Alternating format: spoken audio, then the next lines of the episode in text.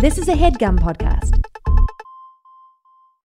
While Andrew and Craig believe the joy of discovery is crucial to enjoying any well told tale, they will not shy away from spoiling specific story beats when necessary. Plus, these are books you should have read by now.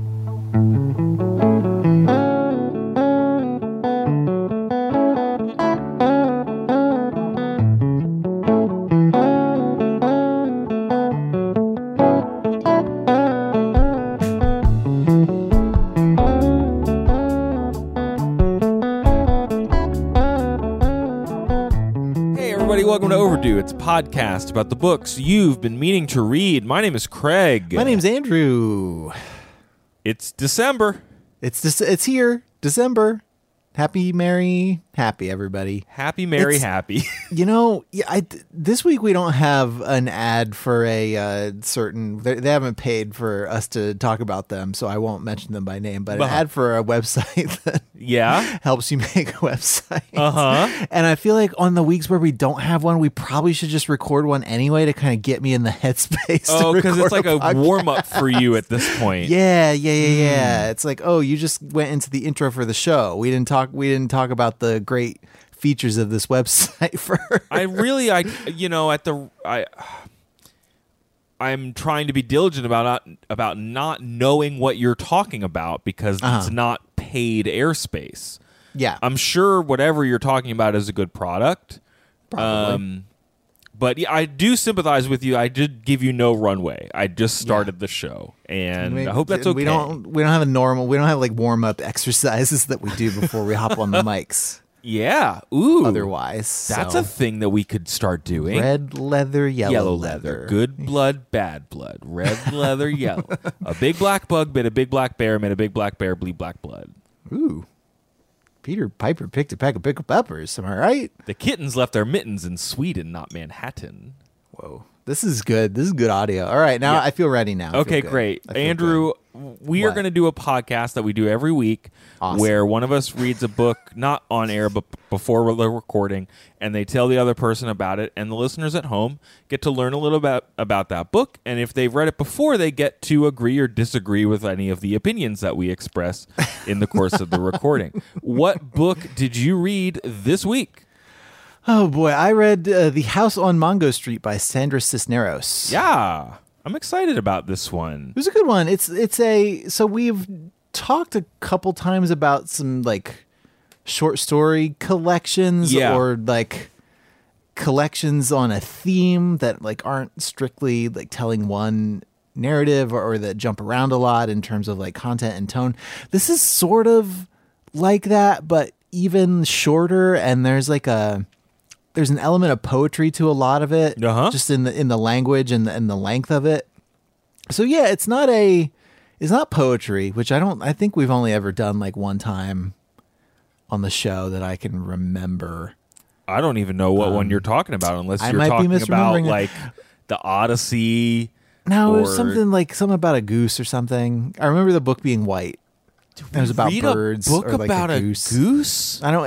Anyway, it's a it's a format that we haven't discussed much. So I've I Yeah. honestly, d- d- that having done 500 and whatever of these, is rare to not really know how one is gonna go. But I don't know Oh. how this one's gonna go. All the more reason that we did those warm ups, and now we're like limber. We're giving it the Mm-hmm. Yeah, best shot yeah. that we can. Yeah, yeah. Um, I have not read any Cisneros. I know that this book, which was her first novel, um, is widely taught. It is like in a lot of curricula. She has said that like over the first 10 years of its life cycle as it was, you know, it was critically acclaimed when it was released and people liked it.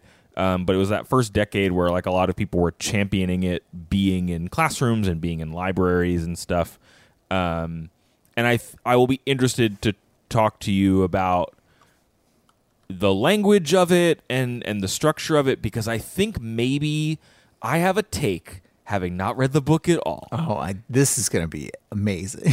Please That- continue. that the like cons- is is concision a word the conciseness Concision, I think, is a word. yeah the poetic brevity etc etc make and the fact that it's not a super long read makes it an appealing text in a school setting where you can like assign not super long readings that do still have a lot of stuff to talk about hopefully Well, and if if the kids were to only do part of the reading and not all of it, which I, which I understand, all teens who are teens who are listening, like we're not endorsing this this approach yes to book. I honestly think my college experience would have been a lot better if I actually had done all the Uh-huh. reading all the time.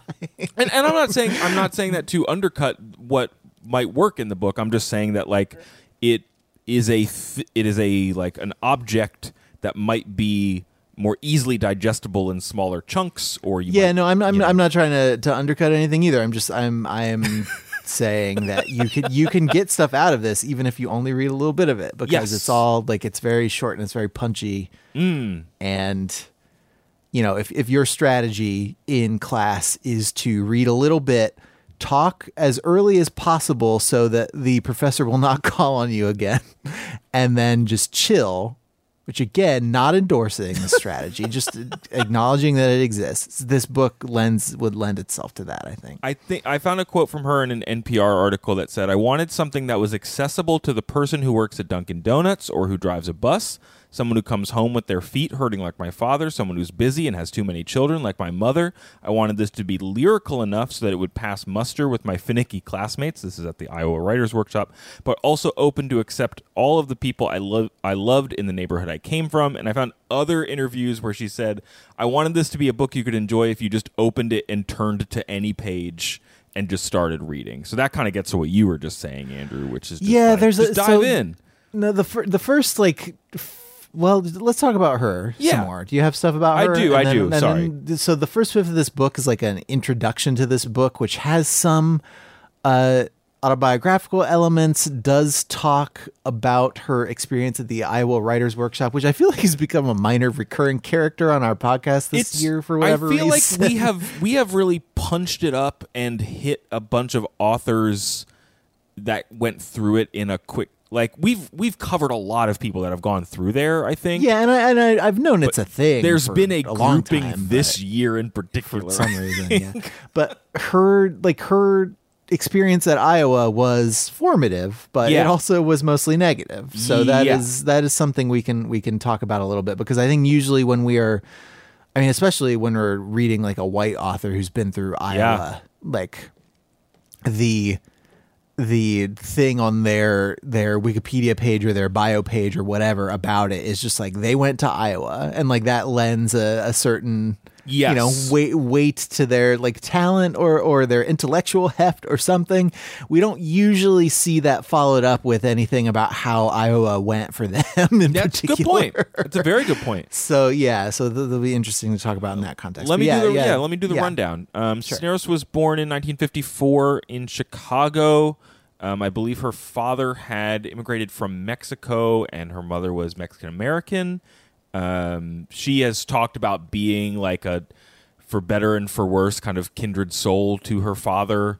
Um, in almost every interview I read with her, there was a reference to her proving to her father that she was making money as a writer. Um, like one time she took him to buy a car with her just to prove that she could buy a car with writer money. um, and like there's just a lot of, you know, machismo and stuff that she's talked about kind of wrapped up in her relationship with him. Um, she was the only uh, girl in a f- in a family with seven kids. Um, and they moved a lot back and forth between Chicago and Mexico City. They ultimately settled in Humboldt Park in the west side of Chicago, which is what I believe informs Mango Street. Though I did find that she says there is no such place as Mango Street. There is a Mango Avenue in Chicago, which is not what she was basing it on. She was basing it on her house on Campbell Street, but she didn't want to call it the house on Campbell Street because of Campbell's soup. That's what she said. Huh. Okay. So she just kind of turned the word around in her brain until she came up with another word that she liked. Yeah, no, that's uh, that's fine. I She's accept that. um, she studied. Where did she study? Um, I have this here somewhere. Loyola, and then went to the University of Iowa uh, with the Iowa Writers Workshop. Um, she went on to teach at University of California, Berkeley, University of Michigan. Was the writer in residence at Our Lady of the Lake in, I believe, Texas. Uh, she founded the Macondo Foundation, which run, which runs a writers' workshop, and she also founded this foundation named after her father, Alfredo Cisneros, which is another way to support writers in Texas. Um, this book, I believe, was 1983, 84, 84, yes. and then won the American Book Award and a bunch of other things. Um, she won the National Medal of the Arts and the PEN Nabokov Award and a MacArthur Grant and NEA fellowships. Um, very, very successful. And she is the f- first person to tell you that she's kind of astonished by it. Sure. Um, and she is like a pioneer in you know the last three or four decades of Chicana writing. Um, but she also like realizes that she was just trying to write a book that represented herself. This is what she told NPR in 1991. I think I can't be happy if I'm the only one that's getting published by Random House when I know that there are, are such magnificent writers, both Latinos and Latinas, both Chicanos and Chicanas in the U.S., whose books are not published by mainstream presses or whom the mainstream isn't even aware of. And you know, if my success means that other presses will take a second look at those writers and publish them in larger numbers, then our ship will come in. We've heard that from other uh, marginalized writers in the past as well. Yeah, yeah, and, it, and it's not fair that in addition to like tending to their own work and their own success, that they are mm-hmm. tasked with Yes. with having to you know put to to put down a ladder for people who are also trying to come up just to like make it easier. But I'm always really impressed by and like gratified by that work. The people who carry it with grace. yeah. yeah. for sure. Yeah, yeah, yeah. because like you know some people do not and the people who do are doing extra work on top of it right yeah. um, she said in an interview with iowa public radio about her time at iowa andrew and this is what i think you were wanting to get to she said i was in iowa and i did not have my voice i lost my voice in the work she was studying to be a poet sorry um, Yeah. I lost my voice in the workshop, so this was a way for me to comment on the world with an earlier self, an earlier place with an autobiographical shame about my neighborhood, neighborhood, my poverty, the people I knew. In writing it, I discovered the richness, the richness of that neighborhood, and as I gathered the stories from my students, I started realizing this is what I want to be, this is what I do not want through Esperanza's voice. Um, and she has talked in other places about this being a thing she came up with coming out of one seminar on a weekend where she started thinking about where she had come from, thinking about why she was mad that all of these other writers were studying fiction that did not represent where she had come from um, and the life that she had lived, and was like, well, I'm 22 or 21 or whatever. I'd gone right into my MFA program. What else can I write about? What can I write about that no one else can write about? I'm going to write about this Mango Street. That is that is Yeah. a, an amalgamation of a lot of people she knew um, growing up and people that she knew as you know a young adult. Yeah, uh, she's said. So this is this is a bit. It's it's interesting to hear you give these quotes from her in interviews because they are much they're like much more prosaic versions of things that she says in this forward. Like the, the forward is written as Sandra Cisneros, but it, it is much more in the voice of Esperanza Mango Street in Oh. terms of in yeah. terms of like the the rhythm of it and the language of it. This is from the 25th anniversary edition, right? Is that what this is like? This forward, I think, is from that. Maybe. Which, uh, yeah, I, I, it, it it must be from a reissue because it is, yeah, it is it is written with the benefit of hindsight. I think. Okay. Yeah. Go for it. She says of specifically of the thing you were just talking about. The people I wrote about were real for the most part from here and there, now and then, but sometimes three real people would be braided together into one made up person. Usually, when I thought I was creating someone from my imagination, it turned out I was remembering someone I'd forgotten or someone standing so close I couldn't see her at all. I cut apart and stitched together events to tailor the story, gave it shape so it had a beginning, middle, and end because real life stories rarely come to us complete. Emotions, though, can't be invented, can't be borrowed. All the emotions my characters feel, good or bad, are mine. Okay. So that is, you know, it, it is tempting, as it often is, to read this as like strictly autobiographical. And I don't, I, I think that there are there are definitely elements of that in it, but it's not all that. No. And she, I watched an interview with her where she said it at the time, it she look looking back on it, she's like, it was kind of foolish of me to not anticipate that happening. Yeah, yeah. she was like, I didn't, I didn't create a lot of separation between this main character and myself. Yeah, like oh, uh, a Mexican American author is writing a story about a the experience of growing up as a Mexican American in in America. Yeah. Huh. I that must be. Well, and and like an kind of an artist person, and it's just like yeah, it's there was a lot of conflation, and and we are guilty of that sometimes. So I- yeah, yeah, yeah. worth worth pointing out. Um, I just know, that like to to the extent that I've ever written fiction, it's been pretty thinly veiled representations of stuff that actually happened to me, which is why I don't write a lot of fiction because like not a lot of stuff has happened to me. uh, I do want to just quick run down her bibliography, and then I think we can go to our break. Um, Yeah, perfect. So this is 1983. Uh, there's a collection called My Wicked Wicked Ways in '87. Oh, my women, woman hollering creek and other stories is the one I was thinking of in 1991. Uh, Caramelo in ni- 2002.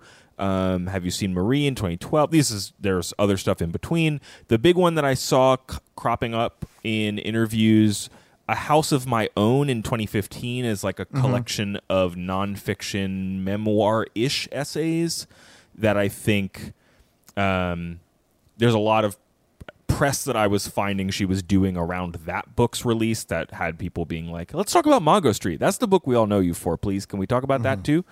Um, and then speaking of houses, oh, I forgot this, Andrew. There was an in 1997, I think.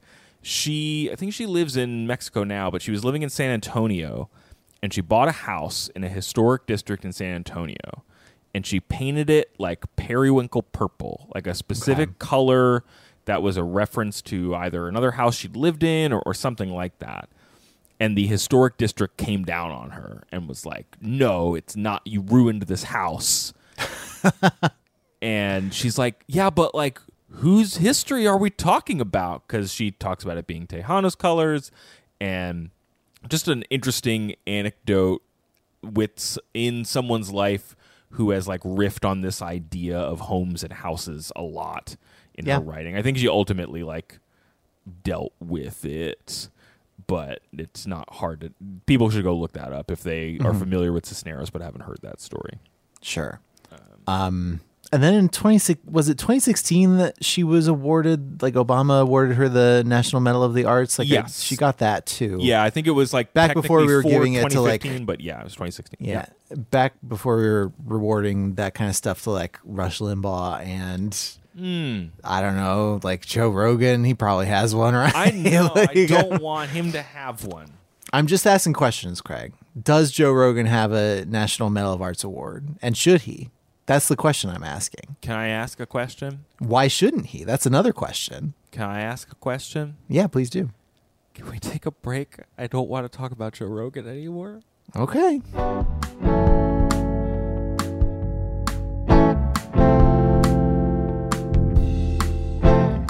Andrew, this show this week is brought to you in part by Letterjoy, which mails Letter Joy? Yeah, Letterjoy mails one interesting historic letter to your mailbox each week.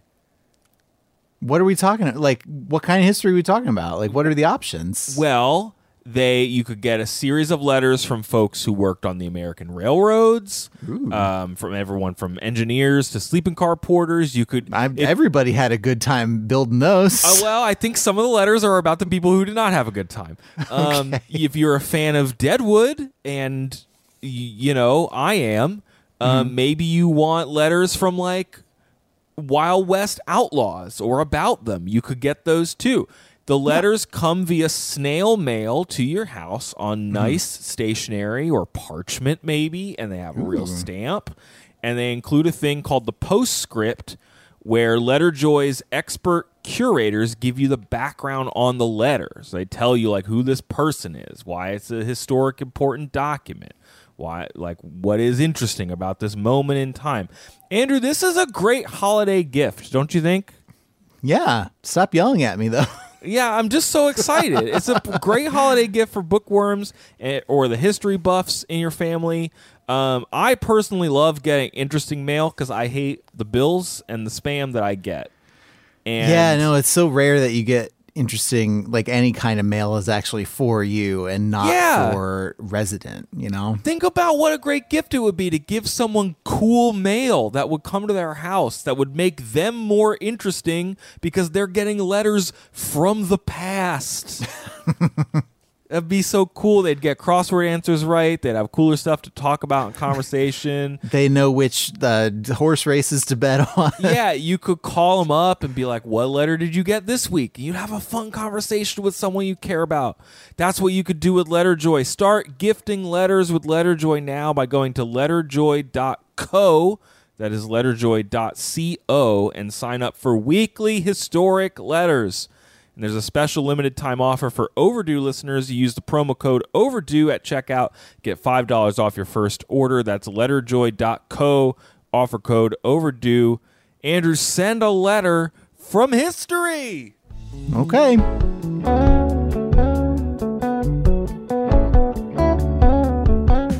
Andrew, where do you want to start with this one? That's an interesting question. I'm just asking him. so the book does have a sh- like a narrative shape. Okay. It, it is not. I I think when I was when I was summarizing what the book is doing earlier, like I had implied that it's not telling one story. It kind of is telling one story insofar as it is this the story of one girl's life. Uh, her name is Esperanza. Uh, she is. It's not 100% clear exactly what age she is, but uh, a close friend of hers is referred to as being in eighth grade in one Okay. Sure. story. So I assume we're getting something that's like a year in like childhood into adolescence. Sure. Somewhere in Um, in early teenhood. And uh, it's all the stuff that is happening to her after her family moves into this house on Mango Street. The house isn't really like a character or anything. It's just kind of it. It is there in the in the first little story to like set up the circumstances of the book, but that's kind of like it, the, the a lot. Most of the story is not like about the house or inside the house. Yeah, it's just yeah. like a, is a backdrop to all this other stuff that's happening. Okay. Um, that helps me understand some quote she gave where she was talking about houses more as metaphors than as places to talk about. it's like, yeah, okay. that makes sense. It is a pretext to explore whatever you want to explore, Sandra. That's fine for me. You do what you need to do. Um, so this is what's Esperanza's feeling about moving to the neighborhood? Let me. So I will read you just the first Yeah. snippets of the first of the first story, which is called "The House on Mango Street." Every every like chapter, story, whatever, has its own name. Mm, mm-hmm, um, mm-hmm. Uh, the house on Mango Street is ours, and we don't have to pay rent to anybody or share the yard with the people downstairs or be careful not to make too much noise. And there isn't a landlord banging on the ceiling with a broom, but even so, it's not the house we thought we'd get. Um, and it is, you know, it, it, it goes on in, in more detail, but I think that that paragraph captures the nature of it where it is it is their house and it is the place where they live but it's also like it, it goes on to talk about what the the house on um our house would be white with trees around it, a great big yard and grass growing without a fence. This was the house Papa talked about when he held a lottery ticket, and this was the house Mama dreamed up in the stories she told us before we went to bed. But the house on Mango Street is not the way they told it at all. It is small and red with tight steps in front and windows so small you'd think they were holding their breath. Bricks are crumbling in places, and the front door is so swollen you have to push hard to get in. There is no front yard, only four little elms the city planted by the curb. Out back is a small garage for the car we don't own yet, and a small yard that looks smaller between the two buildings on either side. There are stairs in our house, but they're ordinary hallway stairs, and the house only has one washroom. So it is like, yes, this is a house. This is ours. This is our place, but it is not what you dream of when you think about having your own house and your own Yep. space. Well, and it sounds Um, like it's starting off the book with what, again, not to conflate Cisneros, but just the things that she is interested in exploring, which is this like I'm not proud of the place I'm from. like that seems like Esperanza's initial It's- yeah, it's- reaction it's to a- this house. it's a, it's definitely a theme, like the the conflicted relationship that she Cisneros and also Esperanza has with like the the place that they're from. It's, Sure. it's like, uh, so I guess I I mean I can jump to the end now. Yeah, let's to, do like, it. to literally Whoa. bookend. this is they they have talked about like somebody at a at a funeral for a baby. This book is not always. It's, there are some chapters that are fun, and there are some chapters that are not fun. Okay. But there is, you know, there there is a. She is at this like gathering of, of people in the community for this, you know, for for this funeral, and some old ladies there are are telling her uh, when you leave, you must remember to come back for the others. A circle, understand? You will always be Esperanza. You will always be Mango Street. You can't erase what you know. You can't forget who you are. And she is like, eh, really? Do I have? um, no, this isn't my house. I say and shake my head. This is the, this is the next chapter. This is the end. Um, I say and shake my head as if shaking could undo the year I've lived here. I don't belong. I don't ever want to come from here. You have a home, Alicia, and one day you'll go there to a town you remember. But me, I never had a house, not even a photograph, only one I dream of. No, Alicia says, like it or not, you are Mango Street, and one day you'll come back too. Not me, not until somebody makes it better. Who's going to do it? The mayor? And the thought of the mayor coming to Mango Street makes me laugh out loud. Who's going to do it? Not the mayor. So, hmm. like, yeah. Okay. I don't like I, I have a conflicted relationship with where I'm from, but I do care about the people who are who are there and I care Yeah. about helping them and I kind of am the only person who I know will can definitely go back and help. Like I Yeah. Sure. like other people are not going to swoop in necessarily and and help people living in this neighborhood or or, or help you know there there are a couple of depictions of of sexual assault in this like a lot of forced kissing between adolescents Okay. in a way that is that Esperanza clearly identifies as problematic but can't get anyone to care about. Like there's this scene where her friend Sally is like some boys have have taken her car keys from her or her house keys or something something and she is trying to get them back and they're like oh well well we'll give them back if if you kiss us. And Esperanza runs into the house of the of one of one of the boys and and finds their mom and is like your kid and a couple other kids are making my friend kiss them in exchange for stuff. And and the mom's response is like what do you want me to do about this? Do you want me to call the mm. cops? Like what am i mm-hmm. supposed to and it is yeah like it, it clearly registers to the reader and to esperanza as as an injustice as it, as Yeah. it should but like I'm. I would imagine that's wrapped up in her feelings of like I don't know about this place. It's Like, like, I don't know about this place, and also like it, it, it ties into that bit at the end about like, well, traditional authority figures are not going to fix the stuff about this this neighborhood that needs Yep. fixing, or or like provide justice to the people in this neighborhood who, who need it in in whatever form. Sure. Um, okay. I'm trying to stay away from like fixing the neighborhood kind of language Yeah, because yeah, it yeah. implies that you know there there's like a some kind of non- nominally white ideal that Correct. No. that every minority neighborhood should be striving for, and that's like that's the ideal outcome for everybody. But it, it is is something that Cisneros ex- explores a lot. Is just like the the poverty of this place and the and the the injustice of this of this place. Something I. But I there, but there's also uh, go ahead, go ahead. But there's also like a lot of like fun, lighter stuff. I want to make sure we talk about. too. Yeah, we're, we're the- getting to that. We're we're doing the heavier stuff up front. No. and we can talk about some of the funnier vignettes. I don't think this is a like I don't want this comparison to be reductive. I'm reminded of the end of the musical In the Heights. Um that is about like a character choosing to stay in his community, in his immigrant community in New York, to like be the storyteller there and like take up the mantle of that neighborhood's culture and something about that reminded like that that musical is a lot and it's now a movie also um, is about that tension between like am i trying to achieve like escape velocity from this place that has problems and like i'm gonna go off and do something else?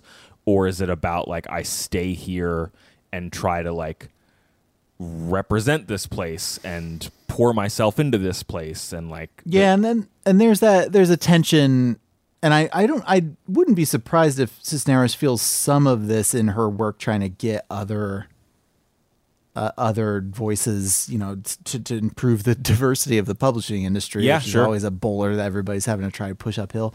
But like the tension between I don't want this to have to be my responsibility. Yeah. But if if not me, then who? yep yep And it's yeah, it's it's tough.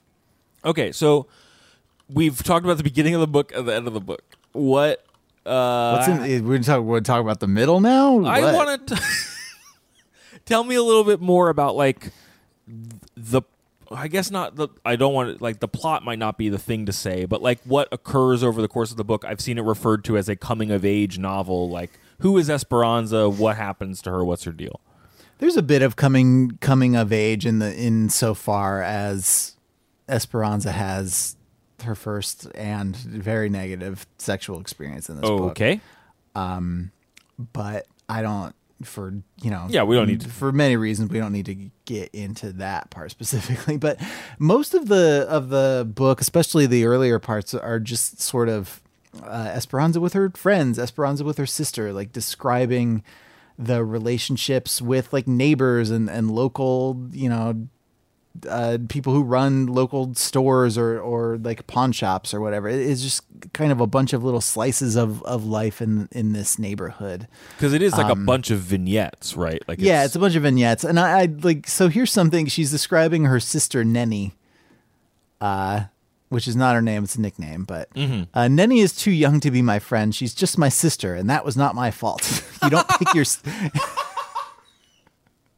that rules. you don't, you don't pick your sisters. You just get them, and sometimes they come like Nenny.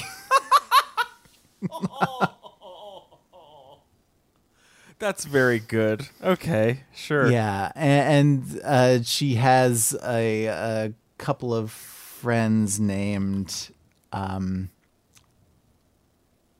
Lucy and Rachel who Okay. who who come up a few times. Like she she meets these two when they like they they have got a bike, and Esperanza doesn't you know she doesn't have enough money to have her own bike, and so she gives these girls like five bucks so they can have like a timeshare arrangement about this bike. Oh my god! but the first day, of course, nobody like they, they so they they set up a schedule like you're gonna get the bike on this day and this day, and I'll get it on this day and whatever. But the first day, of course, everybody wants to be first, and so they all just ride on it together, like down the neighborhood Yeah. and um and there's this uh we ride fast and faster past my house sad and red and crumbly in places past mr benny's grocery on the corner and down the avenue which is dangerous laundromat junk store drugstore windows and cars and more cars and around the block back to Mango people on the bus wave a very fat lady crossing the street says you sure got quite a load there rachel shouts you got quite a load there too she is very sassy Oh wow. down, down Mango Street we go. Rachel, Lucy, me, our new bicycle, laughing the crooked ride back.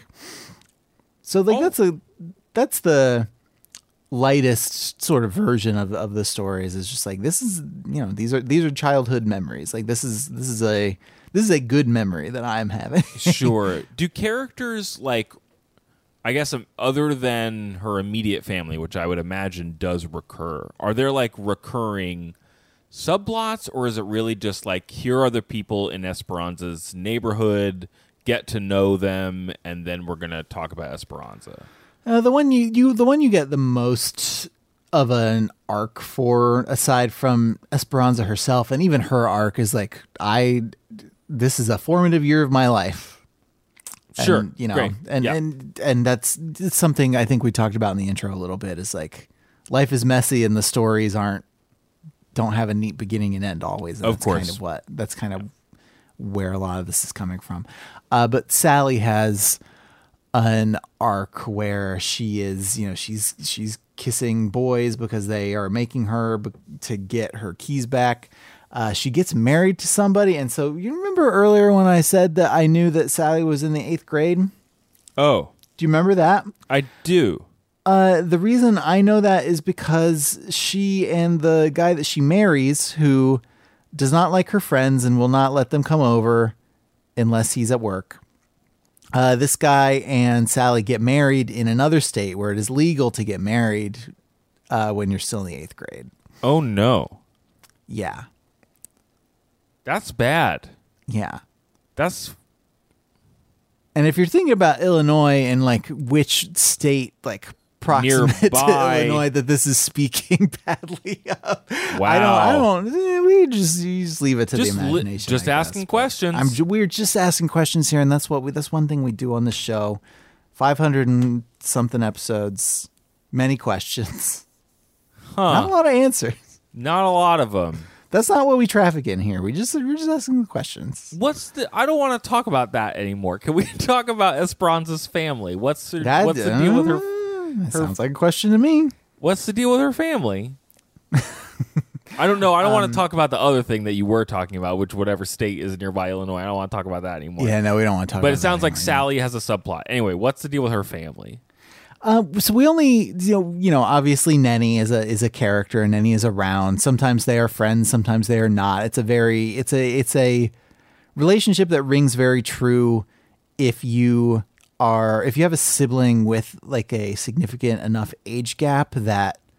I mean, on paper, it can be like what two, three, five years, like not that Yep. much once you're 32 and they're Yep. 37, but a lot when they are, you know, 10 and and you are 5 Correct. Um. the so w- what we get of her mom and dad is actually not a ton. Um there are two passages that are sticking out in my mind. One is a, a vignette about how her dad's dad passed away and how her dad came and, and told her about it. And it's like it's upsetting their their like the routine of their of their day. And it is making her think about what will happen when her papa dies. And she just wants to like hold him and hold him Mm.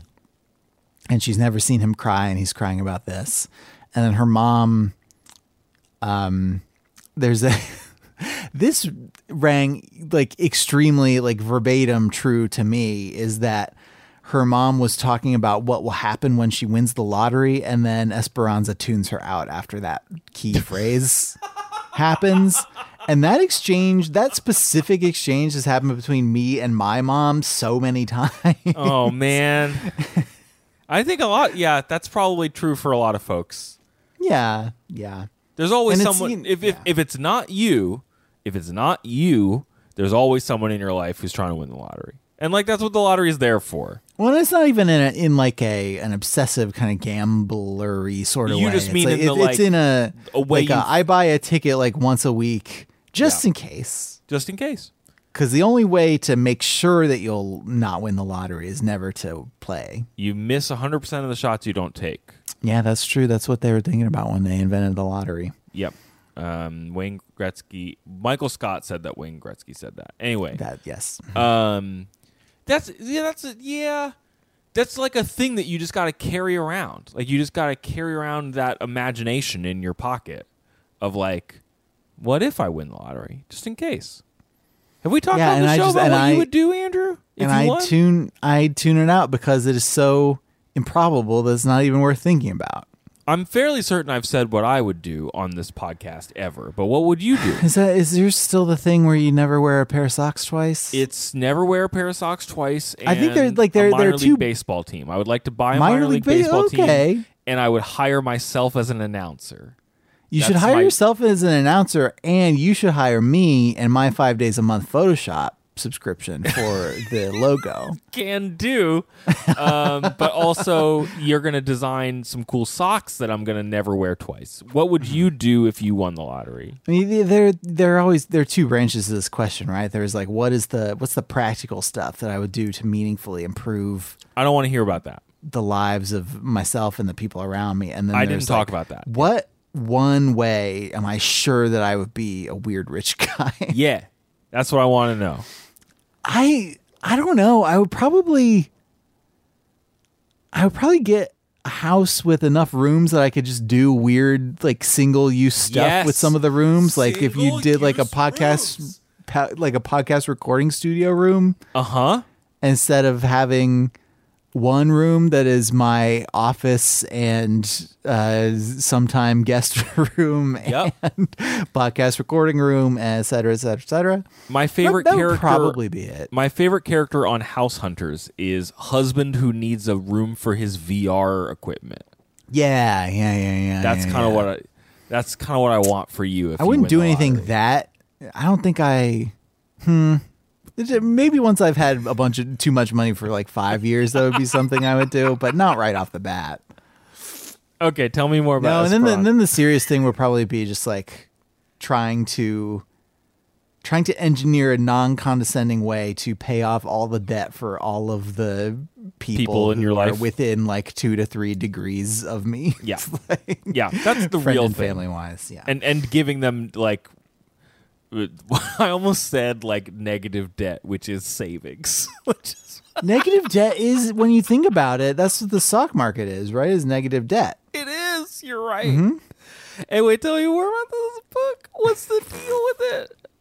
You keep asking me that very broad question about what the deal. Like Do you want to talk about the language, or do you want to talk about more about the characters? There are no, I don't I don't think I there's actually a whole lot to talk about with respect to like characters. I do want to talk about the language a little bit. Let me find a particularly like poetic little uh though this one's called Those Who Don't. This this chapter is. Okay. And so this this hits the poetry. It also hits some of the uh, the discussion of race in the book. Uh, those who don't, those who don't know any better, come into our neighborhood scared. They think we're dangerous. They think we will attack them with shiny knives. They're stupid people who are lost and got here by mistake. But we aren't afraid. We know the guy with the crooked eye is Davy the baby's brother, and the tall one next to him in the straw brim, that's Rose's Eddie V, and the big one that looks like a dumb grown man, he's Fat Boy, even though he's not fat anymore nor a boy. All brown all around, we are safe, but watch us drive into a neighborhood of another color and our knees go shakety shake and our car windows get rolled up tight and our eyes look straight. Yeah, that's how it goes and goes. Yeah, that's a lot. That's a lot. Yeah, and that's there- a good passage. Good good and- work, Andrew. Thanks for thank you. I highlighted it. What were you going to say? read it. Sorry. No, just uh, there is a th- when the book veers into poetry a bit, which if you're if you're thinking like she went to the Iowa Writers Workshop Yeah. to do that, and she is writing prose, and I think sometimes some of that poetry leaks through in ways that I that are cool. Like all brown all around, we are safe. That's a Yeah, good, like that's poetic line. That's how it goes and goes. That's not something you'd write in just like straight prose. I don't think. Does the book have um have Spanish in it or no? only in the like imagine a TV show where there are like Spanish speaking characters talking to each other in English, but then sometimes throwing in a Spanish word to Okay. show how much they speak Spanish. Yeah, well, because I, I found she said as much. Like this is one of her books with the least amount of Spanish in it. Um, and I found an interview with her in the Chicago on the Chicago Public Library's website um, that says, "I think my work still has a distinctive voice that is uniquely mine, and that voice is one of a person speaking Spanish in English." By that I mean that I write with the syntax and sensibility of Spanish, even when there isn't a syllable of Spanish present. Uh, it's ingrained in the way I look at the world and the way I construct sentences and stories. I was not aware of this when I wrote House, but I'm conscious of it now. Sure. And it just, I wondered too if that's like, especially speaking about how isolated she felt, or at least how inadvertently othered she felt at Iowa, that she was like, oh, this is my voice. This is what I'm writing. She, she's also mentioned in another interview that she, like, didn't realize she was using the same lang- like this language of her father because I, I don't believe her father read things that weren't in Spanish, according to Sure. her. Sure. Um, so she was using it, but not quite, um, which is well, and then that and that when you're 21, 22, you don't know Yeah. your voice yeah, you're right. You're right. You're right. um, and like maybe you have one, and but but you know I haven't like thought about it as a conscious thing or, or or thought about like developing it in specific ways. I don't think you just For kind sure. of. I think a lot of the time you just kind of write, and whatever comes out is is what comes out. Mm-hmm. Um, here's I, I will read you another little passage, and then maybe Please we do. can talk a little bit more about uh, the Iowa Writers Workshop as the antagonist of of of Sandra life, Cisneros' life. And my first friend, my enemy, the Iowa Writers Workshop. Uh, this this one's called Four Skinny Trees, and this one I flagged because of the weed trees that are Oh yeah, just like everywhere funny in the city of Philadelphia where we live. because those Sure. weed trees aren't those are those um like the the what is that called? the um, uh, Ailanthus, the the lanternfly trees. Sort of, because isn't that like the same tree as the tree grows in Brooklyn? The mulberry yeah, tree. yeah. It's like the mulberry trees or something. No, it's I think Ailanthus is the is the thing. Oh, you're right. Is what okay, you're so thinking about. my bad. Um, I, I, because I think there are a couple of different weed Yeah. trees. The Ailanthus is one, and then those ones that start as the like the stinky weeds with the really big leaves, and then grow into a tree. yes, Somebody yes. across the street from us a couple months ago had one of those cut down in their backyard, and it's like the int- for it like a two block radius just stank. Cause they're so stinky when you I- cut it. And then and then the indignity of it all is that they only cut it down to the height of the house. Like that's gonna grow back. It's gonna You come back. You didn't. You didn't. T- you those Nobody trees did anything. Are terminators? Like you Yeah. have to. You have to trim and trim and trim them for like two years to kill all the roots and stuff. The reason I want to talk about them is because Cisneros said one of her mom's favorite books slash movies was A Tree Grows in Brooklyn, Mm-hmm. which is like that's that tree.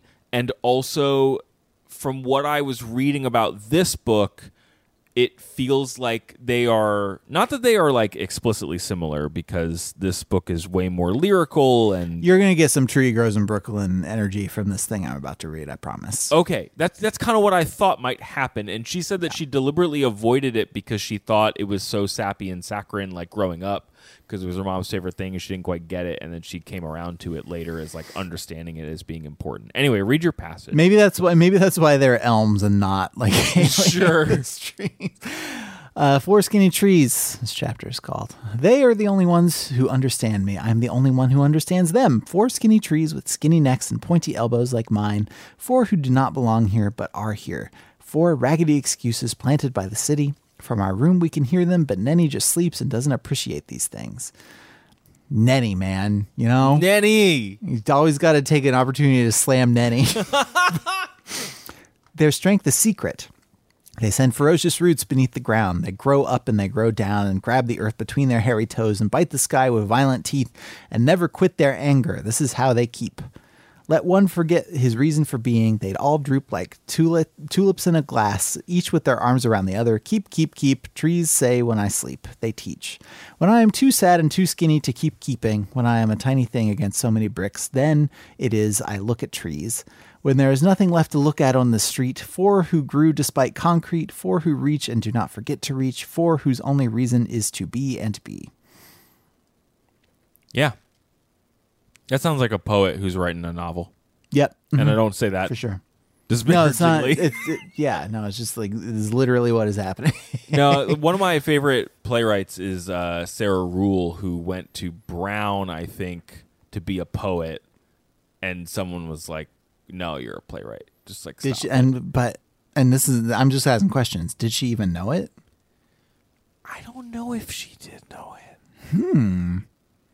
But her plays have a lot of poet, like they are poetry-driven plays, despite being like having a very contemporary voice. Um, Yeah. From like a dramatistic mm, perspective, I made up a word. Anyway, And so I guess to to tie it back and, and to close out, Yeah, like to sure. go back to the Iowa stuff. This is, you know, you you get that that poetic sort of rhythm and, and voice and like the, the way that she like repeats and and re, reuses words is very like of poetry, I think. And she talks about both how poetry was taught at Iowa in her like estimation and also like more about what she like intends to do as a writer like some of the stuff you talked earlier where she wants anybody to be able to read and enjoy her books she doesn't Yeah, want sure. them to be like intentionally or intentionally like overly literary and obtuse and like Yep. all the stuff that that turns me off about people who write fiction sometimes. It reminds me of it reminds me of um, that basketball book I read, The Crossover, which was mostly poetry, actually, but it was like written in it specifically attempting to be a kind of like very present tense vernacular poetry, active poetry that is not about symbolism. It is about mm-hmm. mimicking voice. And not to say that there isn't symbolism in it, but like the primary mode that you're trying to get out of it is like, this is a way that people think. Well, she and and I think that that book and this one both are can be described in, in this way. Here, she says, uh, "I gravitated back to fiction while in the Iowa Poetry Workshop. Poetry, as as it was taught at Iowa, was a house of cards, a tower of ideas. But I can't communicate an idea except through a story." Ah, sure. So, Yeah. like the the the loose narrative being like the scaffolding that the poetry is sort of sitting on. Sure. A lot of this foreword is in the the third person. Uh, she has a picture of herself as a as a young writer uh, at the beginning of the foreword, and she talks a, a lot about what the person in that picture was trying to do. Okay. Like what what she was trying to do, not what I was trying to do. Um, she doesn't want to write a book that a reader won't understand and would feel ashamed for not understanding. I think that there is like there is a lyricism to this book, and there's a like a for lack of a better word there's like there is a literary quality to to the writing but it is not trying to be hard to it's, Yeah. it's not trying to be hard to understand it's not Yes. trying to make you bounce off of it it's it's trying to make you say oh that's a that's a neat way to put some words together Is interesting. So in the in the three star Goodreads reviews three star Goodreads review that I was reading, there were a number of folks who were talking about having been assigned to read the book. And mm-hmm. one person talked about liking it, but didn't like that they had been assigned so many like that their class spent so much time talking about the and then they used like the SpongeBob meme cap like mess deeper meanings of everything.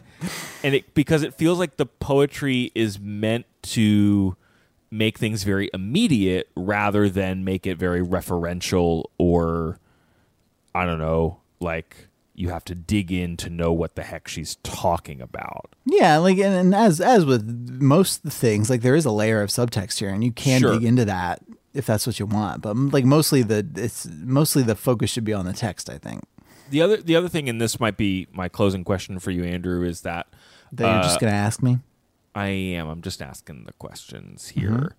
Um, a number of the three star Goodreads reviews were talking about like they liked the vignettes as snapshots, but they found them kind of like light or they wanted them to go deeper. Were there any spots in the book where you're like, "Oh, I'd like to learn more about that," or did you f- did you experience the vignettes that way at all? Because it does seem like it's a pretty slim read, but is it a? Sh- I some folks seem to think it was a shallow read, and I don't think that that's what your experience was based on what it's you said. I, I could see why like if if there are if there's a setting or a like a, a character or something that you encounter in one you know one little like five paragraph chapter in this book that is never returned to but is like grabbing your imagination in a way i can see why you would be frust- frustrated by that there is a a character uh, named Gil who has a pawn shop essentially. And this like the way that this is written up, like this this could be its own like Its own creative writing prompt. I think. Okay, like, cool. Like this is this is basically that like Mr. Penumbra's 24 hour bookstore book that I read yeah. is like a we so here's some weird eccentric weirdo in a pawn shop. Uh, the owner, he is a black man who doesn't talk much, and sometimes, if you didn't know better, you could be in there a long time before your eyes notice a pair of gold glasses floating in the dark.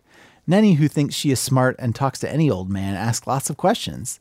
Me, I never said nothing to him except once when I bought the Statue of Liberty for a dime. Uh, but Nenny, I hear her asking one time, How's this here? And the man says, this this is a music box, and I turn around quick, thinking he means a pretty box with flowers plant, painted on it, with a ballerina inside. Only there's nothing like that where this old man is pointing. Just a wood box that's old and got a big brass record in it with holes. Then he starts it up, and all sorts of things start happening. It's like all of a sudden he let go a million moths all over the dusty furniture and swan neck shadows, and in our bones. It's like drops of water, or like marimbas, only with a funny little plucked sound to it, like if you're running your fingers across the teeth of a metal comb. And then I don't know why, but I have to turn around and pretend I don't care about the box so Nenny won't see how stupid I am. But Nenny, who is stupider, already is asking how much, and I can see her fingers going for the quarters in her pants pocket. This, the old man says, shutting the lid, this ain't for sale. And you never encounter this guy again. That's a cool beat, though. Yeah, and it, it is a neat Okay. And if you Sure. wanted to do a whole book about Gil and his pawn shop and like all the stuff, how all the stuff came to be there, or like Yeah, the yeah. adventures that he has, or That's like, the- I mean, that's even the the, catch. even the story of this like music box or whatever. Like I, I can. There are a lot of like hints of things here that you don't you don't ever return to, and and you are especially through the first part of the book wondering like. Am I going to see this character again? Like, Sure. is this a yeah? Is this a thing that I need to be like making special note of? I feel like that's the catch twenty two of the uh, writing about my community book, and like there are a lot of different versions of that story where it's like I'm going to tell the story of folks whose stories haven't been told, and there can be a way that that can become a like a very inclusive project where you're like where how many different people from my neighborhood can I grab and put in this thing? And then a, a reaction to that is like but what if you just pick two of them and like I got to hear about them? And not to say that, that that's not what she wanted to do as a writer clearly. Both are valid approaches. both are valid approaches. Yeah yeah yeah um okay. Well I'm glad that you had sounds like you had an okay time with this one. Yeah, it was fun. It was it was it was a departure from I think a lot of the stuff that we yeah for sure. that we read, and yeah, it's yeah. and from and from what I've read about it, also like a lot of folks encountered this book when they were younger, and it really spoke to them. Um, so maybe if if you have never read it before, like try to put yourself in, in those shoes and put on some old shoes and read this book. Is what I'm saying. um, thanks for telling me about this book, Andrew. I appreciate it. You are welcome. Great. Thank you for letting me ask so many questions. I we that's all we do here. Just asking them. We're just asking them. If you have any Somebody questions, asked you. if somebody asked you, if you have any questions for us, you can email them to overduepod at gmail.com. Hit us up on Twitter and Facebook at overduepod. Thanks to folks who were sharing with us their podcast listening habits for the year of 2021, giving us nice shout outs. A lot of folks doing that. It was very kind of you. Um, folks including uh, Bella, Alex, Jenna, Ellis, Trent, Felipe, Ray, Tori, Amanda, Natalie, Shelby, Jake, Nelda, lots of folks telling us that we were one of their top podcasts this year, and it really does just make us feel good. So thank you. Yeah.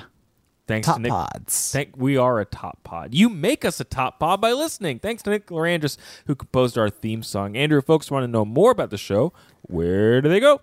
They should go to overduepodcast.com where we have links to the books that we have read and are going to read. Our December schedule is going to go up soon. Uh, we are still trying to pick our uh, bonus episode, which we're going to do after we hop off the call here. I can tell you real quick what our the rest of our schedule is, though. yeah, That's please, helpful. please do. Yes. Yeah, next week I'll be talking about If on a Winter's Night, A Traveler by Italo Calvino.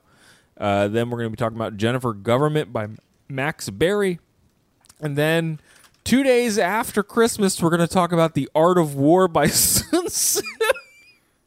I feel like we should maybe we should schedule that one to be before Christmas because you know talking to your family can can feel like war. Sometimes. if we change that part of the schedule, Andrew does have a good point. We'll see if that happens. But either way, we are No, talking we're gonna about we're gonna read the Art of War by Sun Tzu. we're going to be talking about the art of war by Sun Tzu, and then we we will have a bonus episode. It will be Happy Horny Days. We don't we have not finished our selection of the book yet. Um, so do keep an eye out for that. And Patreon supporters, you can join us for that recording if you subscribe at the whatever tier. Blah, blah, blah, blah. Andrew, keep talking. Uh, we have links to Apple Podcasts and Spotify and our RSS feed. You can use to subscribe to the show. If you hit our Patreon page, patreon.com slash overduepod, uh, as Craig mentioned, you can sit in on bonus episode recordings. You can get uh, episodes of our Don Quixote long read project early. Uh, there's some other stuff that we do that I don't necessarily always remember off the top of my head. That's fine. but uh, your support, as always, means the world to us, and it really does make it poss- like literally possible to devote the time to the show that we do. So thank you for that. yeah. Um, yeah, I think we are. Th- that's it. So thanks for listening, everybody, and as always, until we ask you questions next time, try to be happy. Try to be happy. Try to be happy. Try to be. I'm trying to ask it as a question. Try to be happy. I'm just asking questions. Can you try to be happy? Try to be happy.